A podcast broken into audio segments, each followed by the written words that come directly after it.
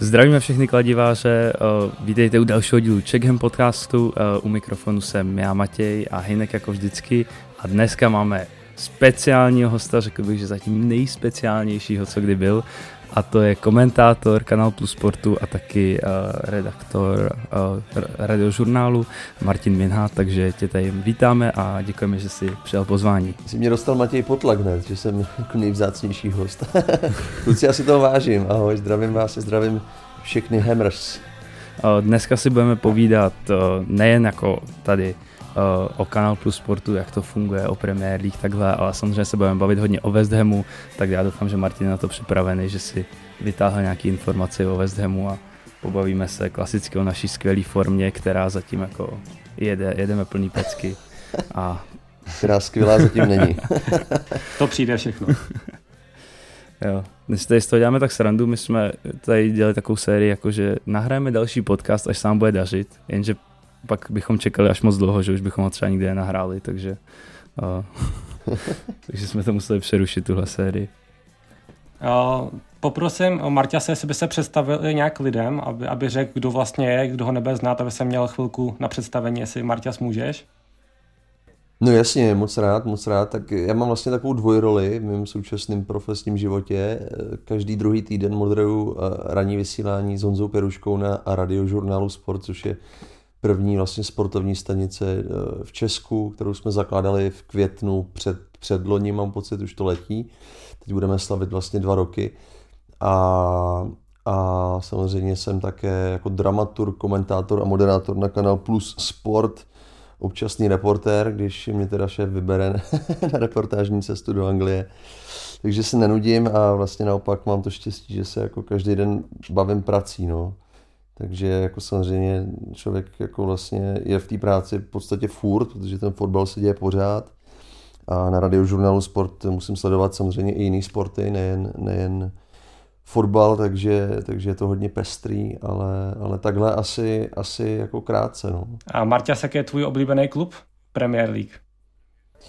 Hele, já se netajím tím, že jsem začal jako sledovat anglickou ligu díky Liverpoolu, konkrétně díky dvojici Baroš-Schmitzer, bylo to ještě před tím slavným finále. Mám pocit v roce 2003, jako jsem si možná koupil nějak první dres, ale já jsem hodně ovlivněný jako rodinou. Já mám v Anglii 2 strejdy a měl jsem to štěstí, že jsem vlastně odmala vždycky na letní prázdniny, nebo řekněme na měsíc, prostě každý rok tam lítal a vlastně vždycky, když mi zbylo nějaký kapesný, nebo pak jsem tam chodil na brigády, tak jsem si kupoval dresy a jako jestli jsem na Anglii něco miloval, tak to bylo vždycky fotbal. No. Takže jako já když na tím teď přemýšlím takhle zpětně, tak mi to vlastně bylo tak nějak daný, jako to, co dělám teď. No. Jasný, super. Já jsem se na tebe dělal takovou malou rešerši a vyčetl jsem o tobě, že od roku 2004 jsi člen fanklubu Liverpoolu, je to pravda? Jo, to je pravda. Vlastně i díky tomu fanklubu jsem se několikrát podíval na Anfield, dokonce na The Kop a si myslím, že tady to hodně lidí jako v Česku strašně podceňují, protože já teď jako konkrétně, jak jsem na Canal+ Sport, tak fakt si troufnu říct, každý týden mi píše někdo z Česka, ze Slovenska, jestli nemám přístup ke vstupenkám, že přes Fotbal Tour a přes jiné agentury je to jako strašně drahý. A já jsem vlastně vždycky platil takovou tu jako běžnou cenu, což je 60-70 liber díky tomu, že možná i míň tenkrát samozřejmě, že jo, no, dneska to je dražší, ale díky tomu, že jsem byl prostě součástí toho úplně obyčejného československého fanklubu Liverpoolu, kde jsme vlastně měli, mám pocit, 6 až 8 zápasů v sezóně, jsme měli jako nějakých 8 lístků, jestli to je pochopitelný. Mhm. Takže jako nebylo úplně jako těžký se vlastně přihlásit třeba na 2-3 mače, které by tě zajímaly a ten Ondra, který to tenkrát vedl, vždycky mě jako vybral a vlastně ta cesta nebyla jen tak drahá a měli jsme tam už známí přes ten fanklub dokonce, takže jsme i spali jako u nich a jako jsou to největší zážitky. No. Jo, ale aby teď se někdo od nás nedostal do mění, že my máme taky lístky, tak bohužel West Ham na tom ještě tak dobře není. A není tam ta struktura tak vybudovaná, ale doufáme, jsme tam v nějakém kontaktu, že se to trošku vylepší, takže snad něco přijde. Přeča to tam musí zařídit trošku, musí trošku ty fankluby popostrčit. No, chtělo by to jasný. Už. O Liverpoolu se asi úplně moc bavit nebudeme, ale tak jako po tomhle kole musíme utrousit zmínku, protože kdokoliv, kdo sleduje anglický fotbal, tak to prostě zaznamenal. tak řekni mi, Martine, co jako na 7-0, jako tvoje první pocity, když jako po tom zápase, jaký byly? No, byla to jako jízda a vzhledem tomu, že teď fakt jako v té Premier League vlastně ležím, ať chci nebo nechci, nebo takhle já chci, ale samozřejmě prostě tím, jak jako vstaneš a hned si pustíš BBC, Sky Sports, pak jdeš do práce, řešíš tam s klukama jenom tohle, připravuješ víkend nebo se připravuješ na komentář, tak jako vnímáš i ty čísla, statistiky a vlastně se zase jenom potvrdilo, že ta Premier League je absolutně jako nepředvídatelná, protože bych jsem chtěl jako najít člověka, který si vsadil na to, že by Liverpool mohl vyhrát ne jako 7-0, ale třeba 4-0. Jako myslím si, že to moc lidí nečekalo. Já jsem teda čekal, že by Liverpool mohl zabrat a mohl překvapit, to se přiznám, že jo, protože jsem i z Kloppa, z těch jeho tiskovek jako cítil takový ten timing, že jako teď by to teda mělo už jako přijít. Ale jako upřímně řečeno, United byli teď v největší formě ze všech 20 klubů v Premier League. A tohle se asi jako nečekalo. No. Byl to absolutní výbuch a vlastně teď mě strašně zajímá, jak zareagují Red Devils, protože tohle je prostě ostuda navíc s největším rivalem. A jestli se ptal jako na pocity, tak to víš, že to byla jako extáze. Na druhou stranu třeba ty poslední 3 góly, to už bylo úsměvný. To si jako, a on to říkal vlastně Šmíca u nás ve studiu, že do čeho kopli, tak z toho byl prostě gól. Vlastně, no. A myslím si, že konečně tam byl takový ten Anfield vibe, jakože tam byla evidentně dobrá atmosféra a celé to město to podle mě jako potřebovalo, nebo ta červená část. Já když už jsem byl vlastně loni na Merseyside derby, Liverpool Everton bez branek 0-0, tak jsem byl překvapený, že po tom zápase třeba jako v těch hospodách, na kterých jsem byl já zvyklý, kde to vždycky žilo, tak tam bylo řekněme jako mrtvo a řešil jsem to i s těma barmanama tam a říkali, že to můžou dvě věci, jednak, že ten výkon jako takovej není prostě takový, jako býval dřív, ale zároveň jako v Anglii prostě je teď taky draho, je tam inflace a lidi jsou otrávený a možná i ty nároky jsou jako větší, že? Tak by to asi teď to budeme taky řešit jako v souvislosti s West Hamem, že teď to prostě u vás taky není růžový. Jasný. No mě právě možná spíš než ta reakce Manchester United mě zajímalo, jak to vlastně vezme Liverpool, jestli to bude jako takováhle jako vlaštovka, co jednou vyletěla, anebo jestli vlastně v té zvláštní formě, ve které se potýkali, teď ještě nedávno dostali od Realu Madrid taky vlastně jako potupu v Lize mistrů. Tak jak vlastně, jestli to vůbec vyberou, no, jestli třeba do té Ligy mistrů se probojujou, nebo jestli to nezvládnou. No, tam už je asi hotovo, si trochu říct, byť samozřejmě vzpomeňme si na ten obrat s Barcelonou, ale to si myslím, že už se nestane, už jenom kvůli tomu, že teď vlastně bude Liverpool hrát venku. A ostatně to přiznal i Klopp, jako jak Klopp, tak Ancelotti jako řekli po tom zápase, že si myslí, že už jako it's done, no, tak já si myslím, že tam už je to jako asi daný, ale v Premier League jako bych čekal teď nějakou šňůru, no. Byť ten los teď jako je velmi, velmi těžký, myslím, že tam je Chelsea, City v nejbližší době a teď se teda asi zase zastřílejí na Bournemouthu, mám pocit. Tak to by měla být zase kanonáda, což pro sebevědomí bude velmi, velmi dobrý. Diaz už by měl zase jako trénovat a jako konečně Chakpo, Nunes a Salah teď ukázali vlastně poprvé, že by to mohlo jít takhle dohromady. No, tak to mě hodně potěšilo, protože mám Salaha, jsem nechal v sestavě, nevytuhnul jsem, což mě vede k dalšímu bodu, i když trošku přeskakuju, protože Hinku, teď se můžeš ozvat. Na konci roku minulýho tady bylo jako, že seš přede mnou o 20 bodů ve fantazii a jestli tě náhodou doženu. A já myslím si, že ten rozdíl je teď asi o 70, ale pro mě. Tak teď se máš čas vyjádřit ale k tomu. Já jsem naprosto v klidu, já mám ještě bench boost v záloze, takže já jsem naprosto v klidu a využiju tu nějaký double week a neškrtneš si ani. A ještě bych se vrátil k tomu debaklu 7-0. Já jsem viděl záběry, jak Weghorst tam držel ruku na tom logu v Liverpoolu, tak se to možná trochu vymstilo asi, no, to vypadá. No, je to možný, no, je to možný. Mně se to třeba strašně líbilo, tady to, jako já jsem z toho cítil takový respekt.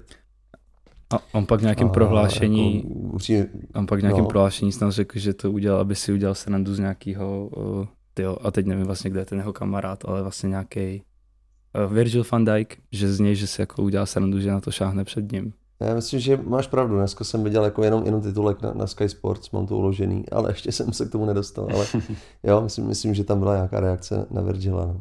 Jo. A jestli se můžeme přesunout další kategorii, tak my víme, že si natočil docela sledovanou sérii o stadionech Oceněnou no, dokonce. Tak bych rovnou přemostil. Co říkáš na stadion West Hamu? Je to takový atypický stadion díky atletické dráze, tak co na ně říkáš? No, tady budu kritický. Jako, teď řeknu čistě svůj pohled za ty stadiony, který jsem zažil v Anglii, je to za mě jako nejslabší z toho důvodu, že prostě, jak si to řekl sám, je to jako atletická záležitost a já jsem tam byl 3krát na London Stadium, jednak jsou teda vstupenky pěkně drahý, včetně občerstvení jako uvnitř, ale mě to teda naštěstí vždycky platilo rádio. Mám pocit, kromě jednoho případu, když jsem se tam byl podívat čistě jako fanoušek. Ale doporučuji teda všem, kdyby tam někdo chtěl jet, tak určitě takový to místo hned vlastně u brány v rohu, to jsem měl jednou na Evropské lize a to byl zážitek, protože to je podle mě místo, kde můžeš být jako nejblíž těm hráčům a té hře jako takový.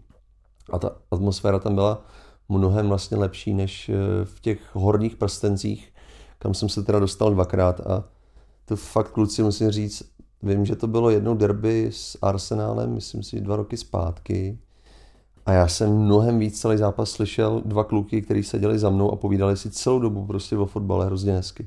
Tak jsem slyšel každý jejich slovo jako víc než tu atmosféru, která podle mě ještě navíc v tom zápase byla jako nadprůměrná, protože šlo o londýnský derby. A už to byl konec sezóny. Ale jako zklamání, ale jenom jsem chtěl říct v kontextu tohohle, já jsem předloni v říjnu tam dělal anketu s fanouškama pro rozhlas a právě jsem se na to ptal, jako Upton Park nebo Olympic Stadium a vlastně jsem říkal, hled, všichni budou určitě pro ten bowling ground, že jo, pro ten starý stadion, protože přesně jako si byl blízko a jako ptal jsem se i těch starších lidí, kteří samozřejmě tam měli permice a zažili tam jako ty slavný hráče, slavnou éru, ptal jsem se na to souvislosti třeba s Řepkou. Ale hele, jako 90% těch lidí mi řeklo, že jsou rádi, že jsou tam, kde jsou, že ten Olympic Stadium je pro ně prostě větší, lepší, že je to jako dostupnější, jsem pochopil, co se týče nějaký jako infrastruktury, což já jako tomhle nerozumím, já tam nežiju. Tak jenom jako takový dvojí pohled, no, ale za mě fakt, kluci, sorry, máte nejslabší stadion lize asi. Jo, v pohodě, tak nebudem obhajovat asi, no. Je to tak. Mě spíš překvapilo to, že ty lidi ten olympijský stadion berou takhle, že měl jsem za to, že prostě ten původní stadion byl prostě srdcovka a spousta fanoušků se přesto nepřeneslo. Tak to je docela pozitivní zjištění tady to. Hele, A víš co, zase byl to malý vzorek, jo, jako dělal jsem třeba, nevím, jestli jsem se bavil s 10, 11 skupinkama lidí, víš, jako třeba jsem měl jako štěstí. Jo. Jasný. Hele, jo, tak vám fakt záleží na tom, jako co si tam vybuduješ za nějaký zážitky, nebo co tam zažiješ vlastně za zápasy, tak my, co jsme byli, Chelsea, West Ham, 3-2 jsme tam vyhráli tehdy, tak jako, tak my jsme z toho byli nadšený, že jo. Tak to byla atmosféra, to bylo fakt záhul, no, ale taky když jsme vyhráli v té evropské lize s tou Sevillou, tak myslím si, že to byl třeba moment pro hodně lidí, těch starších, že si řekli jako wow, to může být jako ještě lepší než jako Upton Park. Protože když se tam hrálo na začátku, ještě to nebylo úplně vychytaný ten stadion, bylo to jako ještě dál mnohem a hrálo se tam tehdy hrozně špatně, tak to prostě okolo toho byla celá ta špatná aura a nebrali to, ale tím, že tam vytvoříš ty zážitky, tak už to jako začneš brát trošku. No, když mluvíme o Evropské lize, tak West Ham je teďka vlastně zítra nás čeká zápas konferenční ligy, kde jsme v top 16, pokud se nemýlím. Myslíš, Marťas, že máme ten tým tak dobrý a tak připravený na to, aby jsme vyhráli celou soutěž? Hele, vidím v tom určitou paralelu jako s londýnskou Chelsea, který se to vlastně, když si povídáme ve středu, tak si to jako včera v úterý povedlo, že postupila do top 8. A je to vlastně jediná šance, jak zachránit tu jako spackanou sezónu. A myslím si, že to je vlastně úplně stejný teď pro West Ham, jo. A mě hrozně zajímá, jak tomu ten Moyes a jeho tým jako přistoupí, protože upřímně řečeno, ty soupeři jsou všichni jako hratelní. Já to mám tady před sebou na počítači a myslím si, že jako říkám si, proč ne, když byste chytli takový ten vibe, který jste měli vlastně i v posledních sezónách. Tak si myslím, že by to mohlo jako fanoušky zase dostat do nějakého varu a možná si myslím, že by to mohlo i nakopnout ten tým jako do těch posledních kol v Premier League, který budou jako sakra důležitý pro kladiváře, protože fakt je potřeba si přiznat, že prostě jste teď v boji o udržení v Premier League, byť je to jako samozřejmě neuvěřitelný v kontextu těch 2 předešlých sezon, tak to tak prostě je. Ale já vlastně nevím, kdo by tam, jako když se dívám na ty soupeře, já nevím, kdo jako vlastně favorit, jako Bazilej, tam je Villarreal, Fiorentina. Je tam Villarreal, to máš pravdu. Ale ten bude spíš asi v lize bojovat o tu ligu mistrů, si myslím primárně. Tak, přesně tak. Hele, já dávám bez němu šance, fakt minimálně na finále, no. Tak my s Mate se máme vsazeno na pěkný kurz, takže věříme, že vyhráme. A finále v Praze v Edenu si nenecháme ujít, samozřejmě. No právě, to by byla samozřejmě speciální motivace i pro Součka s Coufalem. Mimochodem, my jsme s nima měli už v sezóně 2 rozhovory exkluzivní.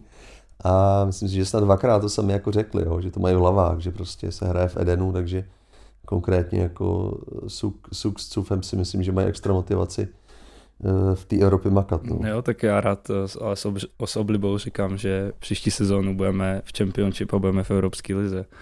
Protože jako zvlášť, když jsem teď viděl, jak vlastně vložili dost úsilí do toho zápasu FA Cupu s Manchesterem United, kde jako hráli mimochodem jako dost dobře většinu zápasů. Ano. A pak prostě úplný výbuch s Brightonem. David Moyes to odůvodní tím, že to bylo tím, že jsou jako unavení z toho, měli podobnou sestavu.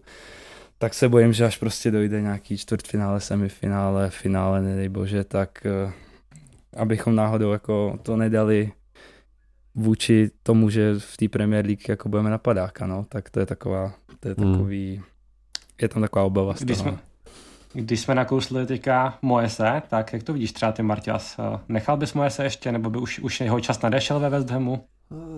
Já si myslím, že to mělo přijít asi, kluci, no. Já si myslím, že to mělo přijít klidně při tom World Cupu, prostě teď už, já nevím, tohle je prostě hrozně těžký. Furt se píše o Benitezovi, teď vlastně slavili BBC, nebo hodně si ho připomínali lidi, myslím si, že spočítali, že je 50 let jako v profi fotbale, což je neuvěřitelný. Mm.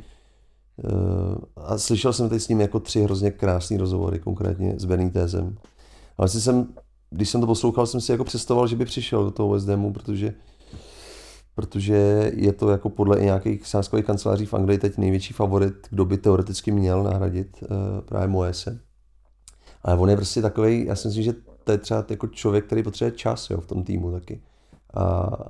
A zároveň kdo ne, prostě teď na ten konec. Já bych tam Moyese prostě nechal, ale je to prostě bída. Mně přijde jako divný to, když se ti vlastně nedaří, že neuděláš prostě razantní změny. On je prostě hrozně konzervativní. Prostě jako strašně konzervativní. Teď poprvé jsem viděl Součka jako, že hrál nahoře, což nám říkal vlastně už během té pauzy. Karel Herring s ním dělal rozhovor a on říkal, že si představuje, že by jako Součka teď zdával víc nahoru. Protože chválil zase ty jeho hlavičky, ale to jsou občas takový, jako mi přijde, jako fráze vlastně od něj, no. Takže já nevím, no, ale tak vy spíš jako musíte být asi už jako nešťastný, ne? My jsme to řešili a máte právě říkal, že před tím World Cupem byl ideální čas ho odvolat, což se asi potvrdilo zpětně, si myslím. Ano, souhlasím naprosto. No, každopádně u Moyese je problém to, že jak říká konzervativní, on má svých 13 oblíbených hráčů, který točí pořád dokola, ať mají formu nebo ne. Přesně tak, je to tak, no. Zároveň jako teď Danny Ings samozřejmě měl jeden dobrý zápas, jako já jsem úplně ten přestup nepochopil, ale budíš. Ale co je třeba s tím Skamakou, viď? On podle něj má obrovský potenciál. Bavil jsem se o něm s Fabiánským, mám pocit po 2 měsících, co začala sezóna, a ten říkal, že takovýho útočníka s takovouhle ranou ještě jako nikdy neviděl. Měl dobrý momenty, prostě je jako jiný, je silový, takže já si myslím, že třeba pro Premier League se prostě hodí, to je ideální typ. Ale to je vždycky to, co já říkám, jako novinář dneska vidí skoro všude, ale nevidí prostě do tréninku, tam tě jako nepustí, takže víš co, my můžeme spekulovat, ale nevíš, jak ten hráč se chová na hřišti, jestli vypouští tréninky, jaký má přístup, jestli na tom tréninku prostě o 100% někdo maká víc než on. Tak je pak jasný, že, a to je zase pravda, že ten Ings, ať je jakýkoliv, tak to podle mě bude jako dříč, který ti tam prostě nechá jako dušinu na tom hřišti. Jo, tak, ale teď z toho klubu tak se propouští nějaký zvěstí jako o tom, že ty vztahy nejsou úplně ideální, že nějaký hráči jsou trošku naštvaní z toho, jak se s nima zachází. Takže právě se to už dostalo do takové fáze rozkladu, bohužel, což teď není úplně jako dobrá část sezóny, kdyby se to mělo rozkládat. Takže uvidíme, ale spíš se jako tak ukazuje, že prostě, nevím, jestli jsem to říkal tady minule, nebo v tom podcastu Fotbalová neštandardka, jak jsem byl pozvaný, že že prostě Moyes asi neumí s těmahle hráčema té nový doby jako pracovat, že on si přesně radši koupí toho Inkse, než aby se snažil prostě zapracovat toho Skamaku, ten talent z té Itálie. Prostě tak to na mě působí. Je to stejný s Paquetou. To je strašně zajímavý. To je zajímavý. No. A asi tak, jak to říkáš, tak vlastně bych tomu i věřil. Jako, no, on si jako koupí Paquetu a pak jako po 3 měsících vydá, jako v rozhovoru řekne, že jemu teď došlo, že je možná lepší ho hrát jako níž v tom týmu. Že to ani nečekal. Jo, tak on si koupí hráče za 50 milionů s technologiemi, se všema datama, co jsou, a pak mu teprve dojde, že ho jako má vlastně hrát na jiném místě. Jo, tak jako to jsou... No, do toho ti skočím, že jsem si s Paquetou povídal a on vlastně mi říkal, že Paqueta dokonce přišel sám za Moyesem, že si vyhodnotil, že by měl hrát jako na šestce, že mu to jako poradil von Moyesovi, což jako když mi ten Paqueta říkal, tak jsem úplně jako mi spadla brada. Ale já si tak jako teď tady s váma, kluci, jako skládám takový pucle z těch malých dílků. Já jsem si vzpomněl, že třeba Coufal říkal, že s tím Moyesem skoro vůbec jako nekomunikuje, že vlastně za něm přijde jenom, když prostě je fakt nějaký jako vyložený průser, jinak že on je jako takový ten typický fakt manažer a že má ten svůj tým, takže samozřejmě tam jako hodně funguje Kevin Nolan a spol. Tak ty s těma hráčima jako pracují, ale víš, jako jestli ve výsledku ten Moyes třeba nebude taková loutka, která ano, chodí na ty tiskové konference a já nechci říct, že mu to je jako jedno, to vůbec ne, tak on si samozřejmě sám sobě jako špiní hrozně jméno, ale je to celý prostě vlastně divný, no, a nedokážu si úplně představit, že jako Moyes každý trénink komunikuje se Skamakou třeba, víš, jako Facebook. Jo, nebo třeba s Knifem a Gardem, který ho přesvědčil, že mu bude říkat Nathan, třeba, protože nedokáže vyslovit jeho jméno. No, tak jako takový věc. No. To jsou takový výborný hlody, ty vole, to je fakt šílený úplně. Ach jo. OK, my jsme se bavili o tom, že jsme teďka v boji o sestup. Myslíš si, že tu sezonu zachráníme, udržíme se? Zní to hrozně, ale jak to vidíš ty? Jo, myslím si, že jo, že by to byl prostě fakt obrovský průšvih a dokonce si myslím hlavně, že tam jsou horší týmy prostě, no já furt Bournemouth, Southampton pokládám za jako jistý sestupující. Ale jako bude to boj, kluci, no, protože Leeds má novýho manažera, takže taky jako nová vzpruha, Everton to stejný a víme, že Sean Dyche prostě umí zachraňovat tým jako v nejvyšší soutěži. Mě se na to někdo ptal před měsícem, já jsem dokonce typoval Leicester, který teď 3x v lize prohrál, ale třeba kvalitou týmu si myslím, že Leicester je prostě dál než Bournemouth, Southampton, Leeds taky. Takže hele, bude to těžký, prostě musíte vyhrát teď nějaký klíčový zápasy, což si myslím, že první je hned v sobotu s Aston Villou, to je jako, ono to zní blbě, ale to je jako must, no. Přitom Aston Villa taky teď je dobrá, 2x vyhrála, to je těžký, Nás vlastně následující 3 zápasy čeká Aston Villa, Southampton, Newcastle, což jsou 3 velmi hratelné zápasy s formou Newcastle, takže kdybychom urvali třeba 6 bodů, tak by to bylo velmi dobrý, ale těžko říct. To jsem chtěl říct, přesně. No já si dokonce myslím, že byste měli urvat tak 6 bodů. A ono to do toho padáka klidně ještě může spadnout třeba Nottingham. Jako ten teď taky se neukazuje, že by byl jako, že by držel to. Ne, formu, určitě. Oni to jsou to strašně silný doma. Oni fakt ze City Ground udělali jako tvrz, ale venku jsou špatný. No tak ostatně to je vlastně jediný soupeř, na kterým jste si aspoň 30 minut smlsli, že jo? Je to tak, no. Wolverhamptonu pomohl hrozně moc Dawson, kterýho jsme tady oplakávali minule.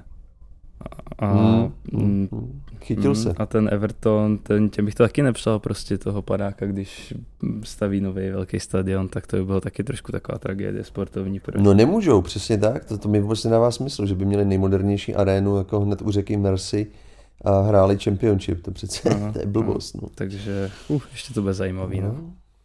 A když popojedeme teda nahoru na čelo tabulky, jak ty pojete první 4? Tam se ten Liverpool docela vyšplhal nahoru, Newcastle naopak padá dolů s formou. Jak to tam může dopadnout? Tyjo, ale před týdnem v Premier Clubu jsem dal Arsenal na 2. místo, dal jsem na 1. City, nechal jsem na 3. United a 4. jsem dal Liverpool a si zatím jako stojím, no, byť já bych to tomu Arsenalu, kluci, fakt strašně přál.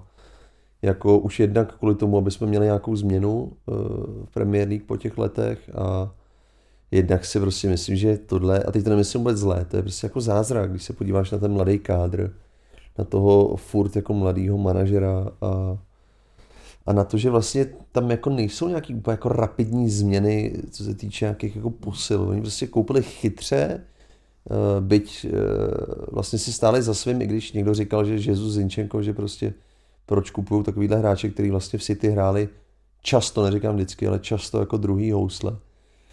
A podívej se, jako no prostě si to sedlo neskutečně, no a teď zase takovýhle, a mají jako magický momenty, víš, že teď ten Nelson, jak to trefil prostě v 90. já nevím, 7. nebo kolikátá to byla minuta. No. Ale já jsem byl teda upřímně na tom zápase, že jo, osobně, když hráli se City a právě tam jsem viděl hrozný rozdíl v tom, že City, byť hráli jako jinak, tak prostě měli nadhled, měli zkušenosti, věděli, kdy přerušit hru, věděli, kdy zdržovat, věděli, kdy dostat žlutou kartu. A vlastně si to jako pohlídali docela komfortně. No. A nezapomeňme, že spolu budou hrát ještě jednou v dubnu a bude se hrát na Etihad Stadium, což je prostě pro Arsenal taky strašně těžký, ale hele, klobouk dolů, jako 13, nebo vlastně kolik, no 12 kol dokonce a mají furt 5bodový náskok. Jo.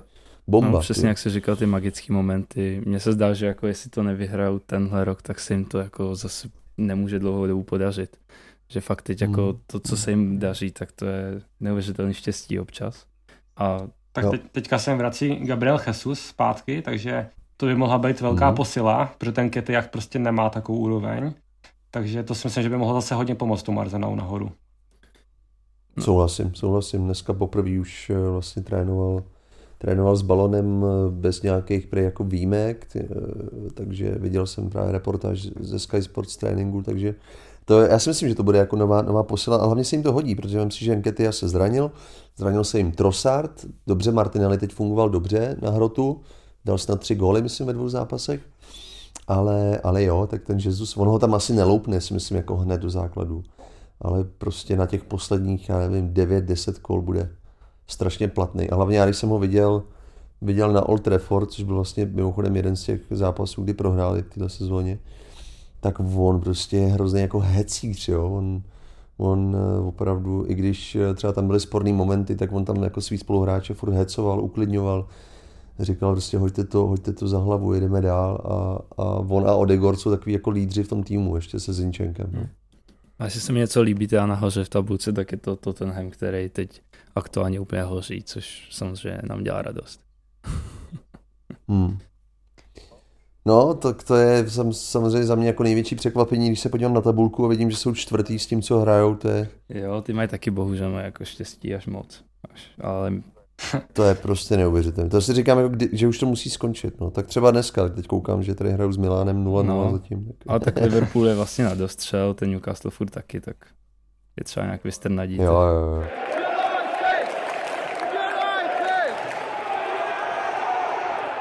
Můžeme se posunout asi k tvojí práci na Canal+ Sport.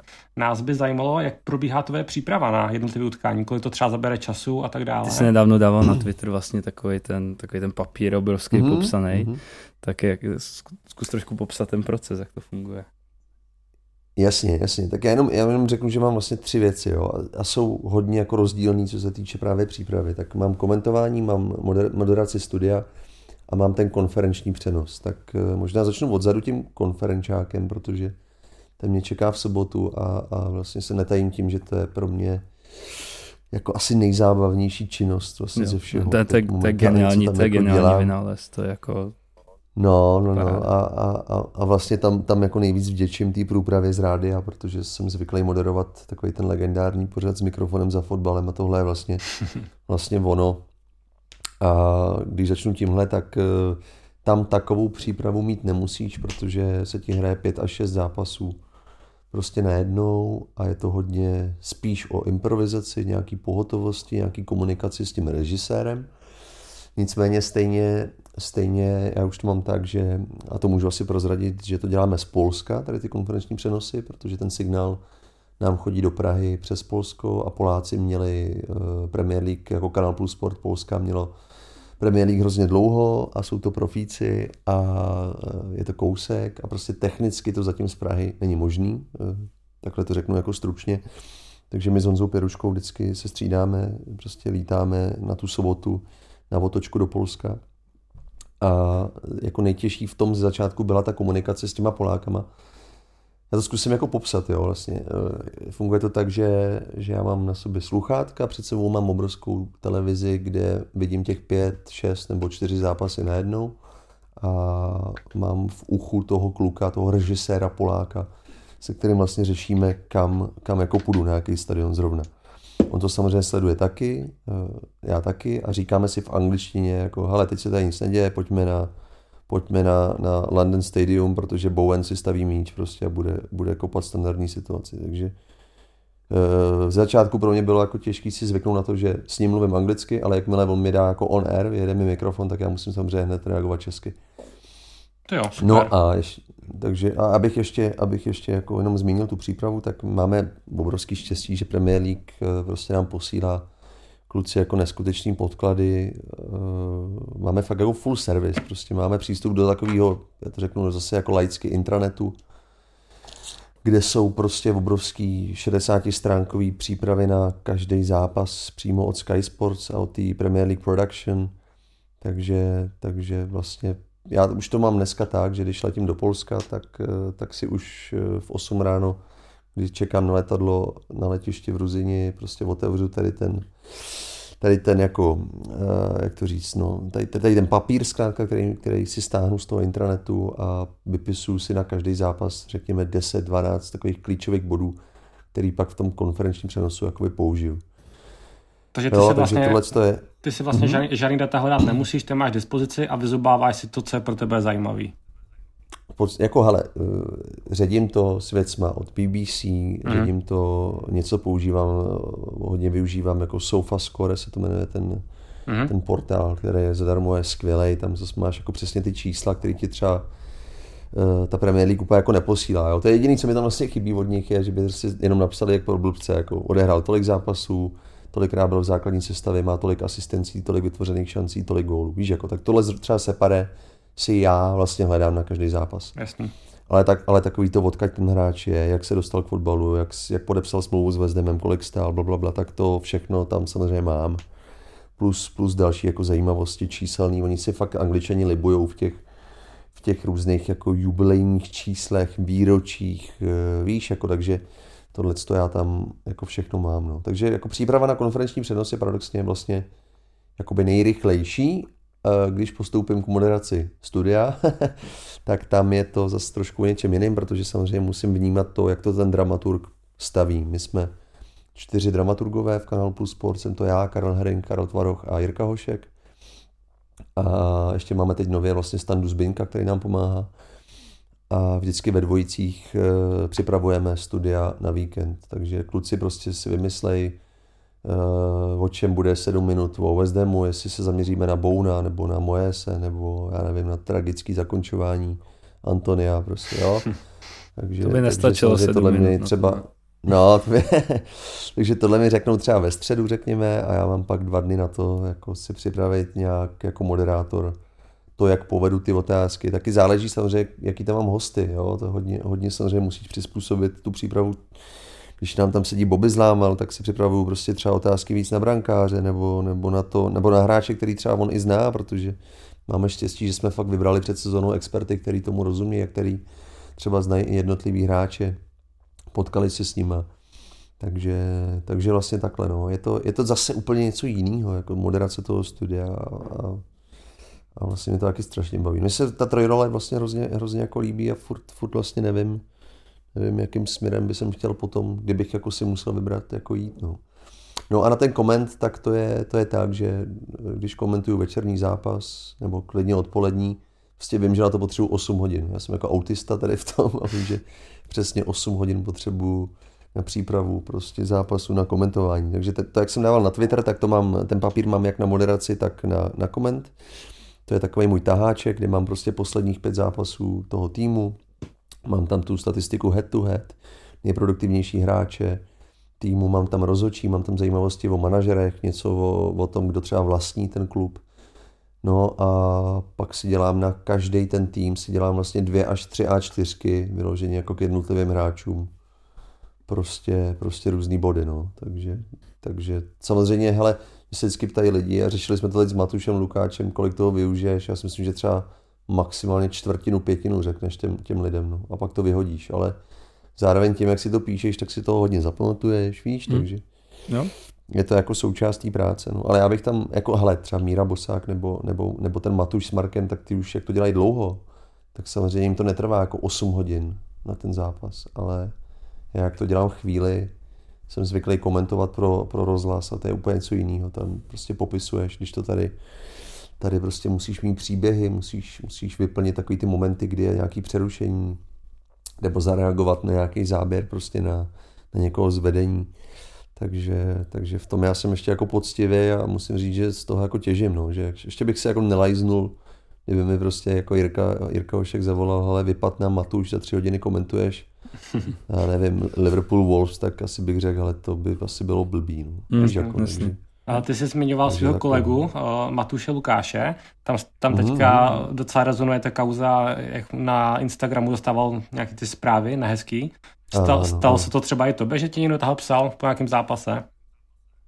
Tyjo, píčou mi lidi, musím říct, ale asi mám to štěstí, že zatím, jako kriticky taky samozřejmě, ale hrozně hezky konstruktivně, já jsem za to vždycky hrozně vděčnej a vždycky tomu dotyčnému jako odepíšu. Teď mi psal fakt, a to jsem kluci, mi spadla brada, jako fanoušek Crystal Palace, já jsem dělal Palace Brentford a on mi vyloženě napsal třeba jako 6 bodů, který jsem řekl jako nepřesně nebo špatně.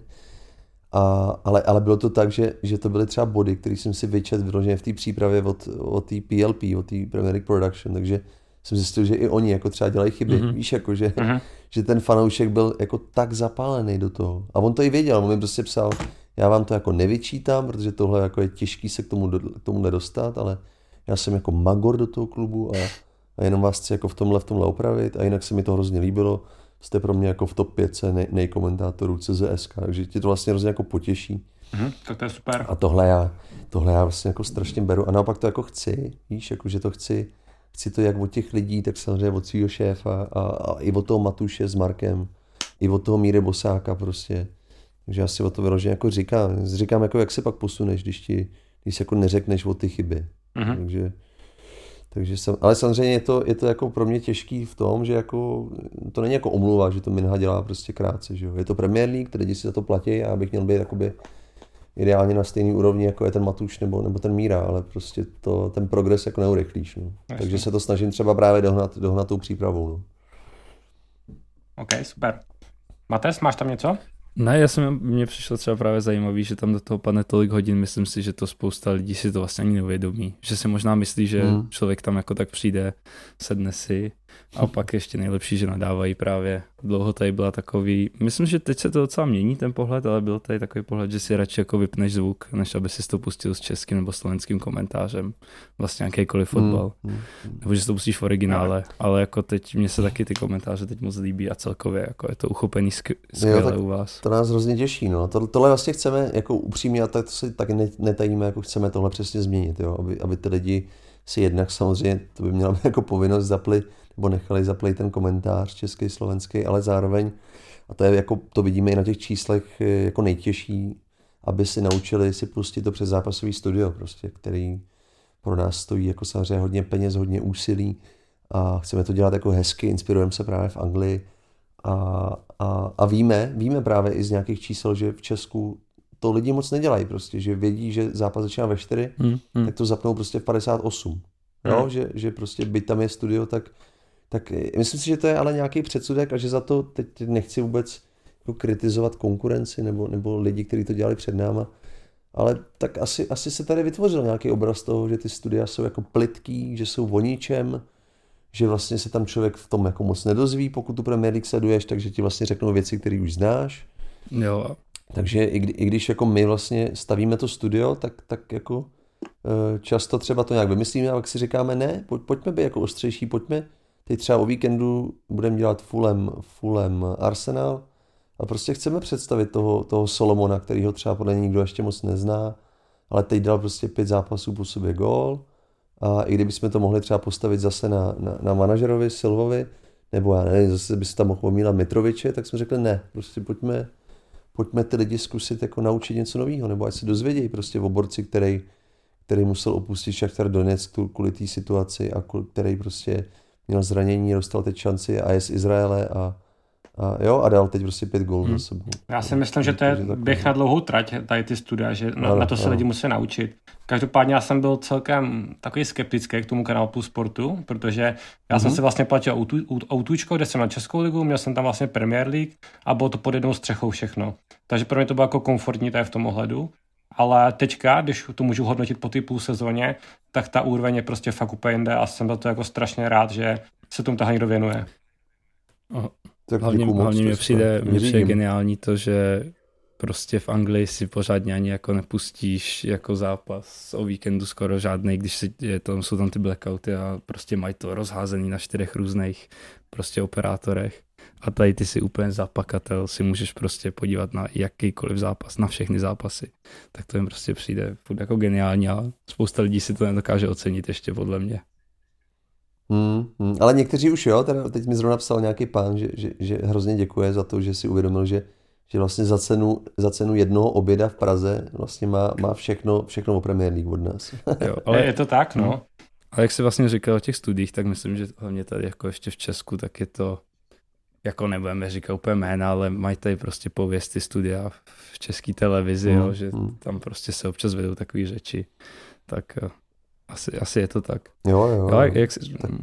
Já i vlastně jako cením, jestli to můžu skočit, jako to, že vlastně Canal+ Sport právě šel jako trošku jinou cestou a vybral vlastně i jako nás v úvozovkách jako neznámí lidi a dal nám jako šanci vlastně tohle dělat, protože to je přesně jak říkáš, a to není tajemství, jako v té české televizi, jako tam prostě nepouštějí k tomu mladý kluky, že? Tak to bychom asi dali všichni 3 tady z hlavy jména, který vídáš jako v těch studiích prostě léta.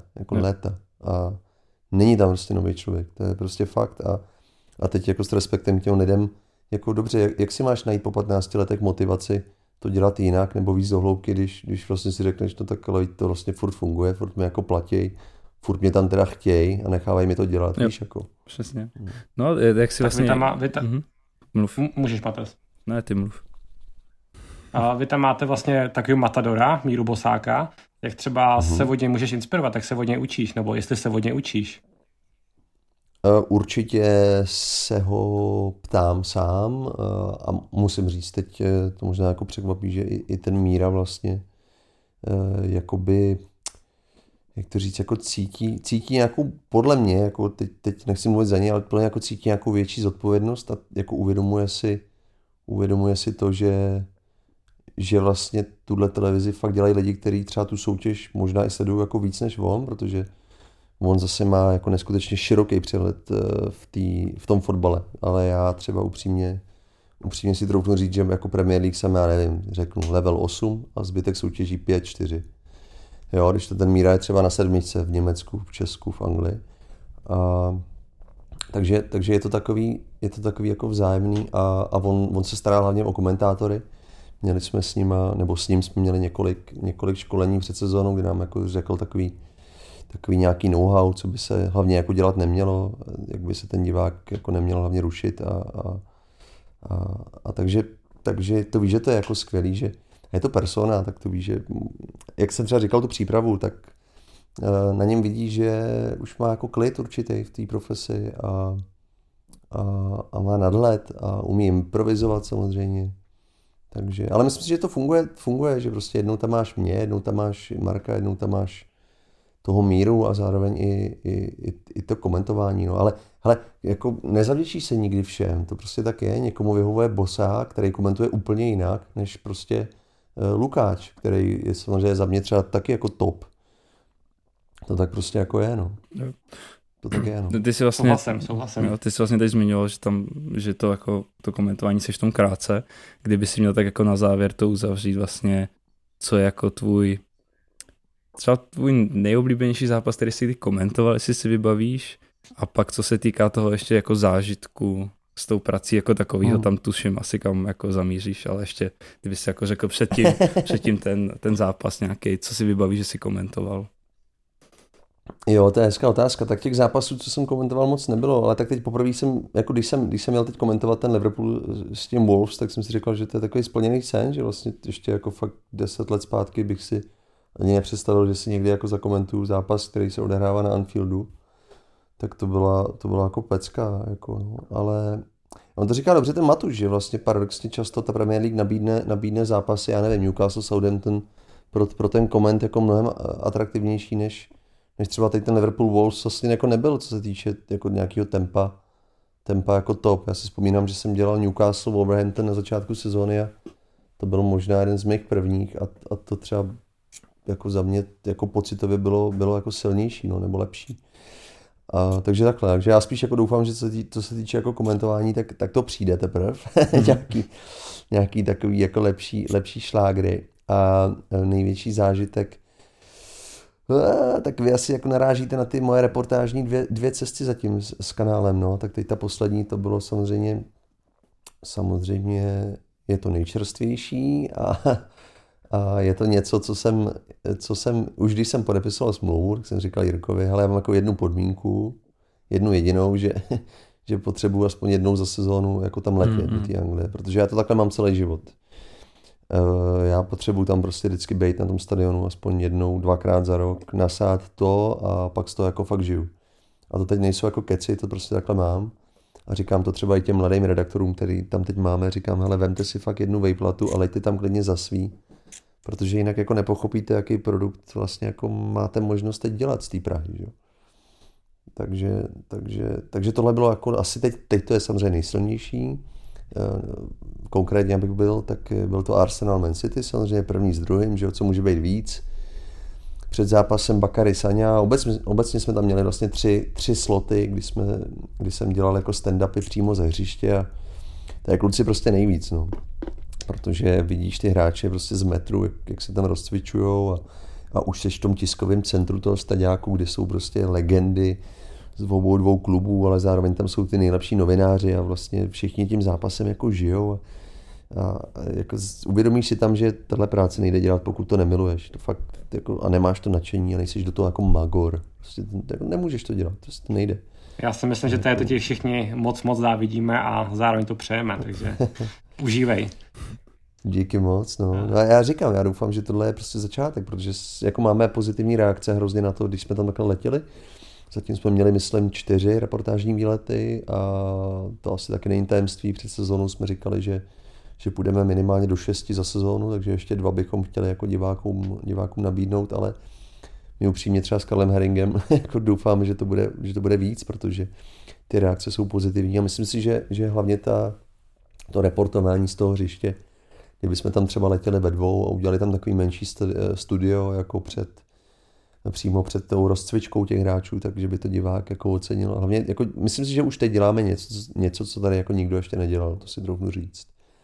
Jo, prostě zápas prvního s druhým v nejlepší lize světa, vidíš tam prostě člověka z Prahy, který je u hřiště a povídá si s Bakarym Saňou jako pár minut před výkopem a vlastně ještě po tom zápase ti nabídne živě jako Holanda, což si myslím, že za 3 roky bude nejlepší hráč na světě. Když jsme u toho Holanda, tak já krásně přemostím na asi náš poslední okruh, což je fantasy. Ty seš známý tím, že ve svém fantasy týmu nemáš Holanda a zároveň jsi asi nejvíc postavený tým, který nemá základní sestavě Holanda. Je to pořád aktuální? Ne, to už že není. Já jsem úplně teď šílený. Dneska jsem zrovna byl ve fantasy show. Si můžete pustit, doporučuji divákům, byl jsem úplně trapnej, protože mi to teď vůbec nejde. Jo, tak na to se podívej, to se ti bude líbit. Jo. No, dejte si fantasy show s Karlem Tvarohem. Ale no, hele, tak ne, tak šlo o to, že jsem to řekl v nějakým prvním, druhém kole jako na kameru a prostě se toho držím, no. A samozřejmě mi to vzalo strašně moc bodů, ale jo, tak zadařilo se mi bez něj, myslím si, že to bylo nějaký 15. kolo, že jo, když o mě ta fantasy psala, že jsem byl ten jako number one, jako no Holland teams, tak byl Minha první, no. tak to mám tady vyprint screenovaný, a to už se mi asi nikdy nestane, jako kluci. Nepřesvědčil tě, jo? Trošku. Nepřesvědčil tě naživo, že bys to tam měl dát. Ne, ale bylo to, já už jsem to jako někde popisoval, já jsem měl pocit, že on tam, já to vysvětlím jako divákům vašim, že to je tak, že ty přijdeš po tom zápase, se běhneš do útrop toho stadionu, je tam taková úzká chodba, kde je 5 kabinek a v každý té kabince je fakt jenom kamera a 2 mikrofony a předtím, než tam vůbec přijdou jako hráči na ty rozhovory, tak tam stojí člověk z Premier League Production a říká prostě, jo, Odegaard, toho budou mít. A teď říká třeba Norové, Indové, Angličani, jo, a pak řekl Holand a budou ho mít. A ne, Dánové, Francouzi, Poláci a ještě tady je prostě Minha, Čechoslováci, tak já úplně, wow, to je pecka.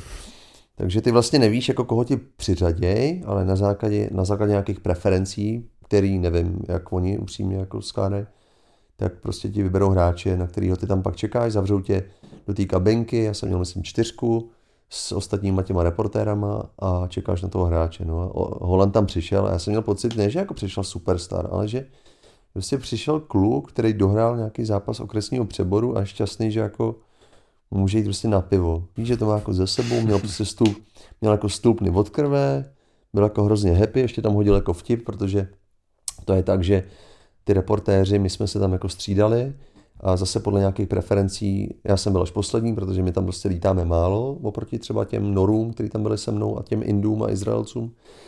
Takže jediný, co ten Holand řekl, když tam přišel, jak se zasmál, říkal, hlavně kluci, ne, jako stejné otázky. Takže pro mě to bylo jako nejtěžší v tom, že jednak jsem byl trošku v tranzu, samozřejmě, že půjdu živě prostě na Holanda a rychle to musí samozřejmě přes iPhone jako poslat do Prahy tu informaci, že jo, aby ten Míra Bosák ještě držel studio, aby to neukončoval, že. A řekl naopak, že ještě nabídnem divákům jako Holanda v přímém přenosu. Ale zároveň jsem musel vnímat ty 3 reportéry přede mnou, abych prostě nenaštval toho Holanda a nepoložil mu pak stejný otázky jako oni. No. Takže v tomhle to byla adrenalina, jinak byl boží. Tak ten rozhovor jste asi viděli a byl příjemný a byl docela otevřený. A pak právě mi říkali všichni, že ho takhle jako mluvnýho ještě nezažili. Že? Takže jsem měl vlastně štěstí. Paráda. Matej, máš tam ještě něco, na co by se chtěl doptat? Já už asi myslím, že náš čas se naplnil pomalu a my hrozně moc děkujeme Martinovi. Vytáhl si spoustu zajímavých informací, myslím si, že zase pro lidi to teď, co si na konci říkal, že si vlastně vůbec neukázali představit, jak to funguje, tak třeba to pro mě bylo zase nový. A děkujeme, že jsi skritizoval náš stadion i náš tým, to se sluší a patří, to my ti nemáme za zlý vůbec, nemáme vůbec za zlý. A děkujeme za poslechnutí a třeba se uslyšíme u nějakého dalšího dílu. Máme jednoho ještě velice zajímavého hosta na konci sezóny, takže určitě se vyplatí nás sledovat. A sledujte i Martina, který potřebuje nahnat nějaký sledující na Twitteru, tady říkal před natáčením. Kluci, děkuju moc, jestli můžu takhle veřejně poděkovat, tak jsem si to taky užil. Držím všem kladivářům palce, doufám i pro nás, pro Canal+ Sport, že Souček s Coufalem nespadnou, protože by to bylo samozřejmě i pro všechny český novináře jako průšvih. No a děkuju moc, pošlete mi odkaz a já to budu samozřejmě sdílet. Mějte se hezky. Tak díky, Marta, směj se. I have to say all guys, all the squad that we were well.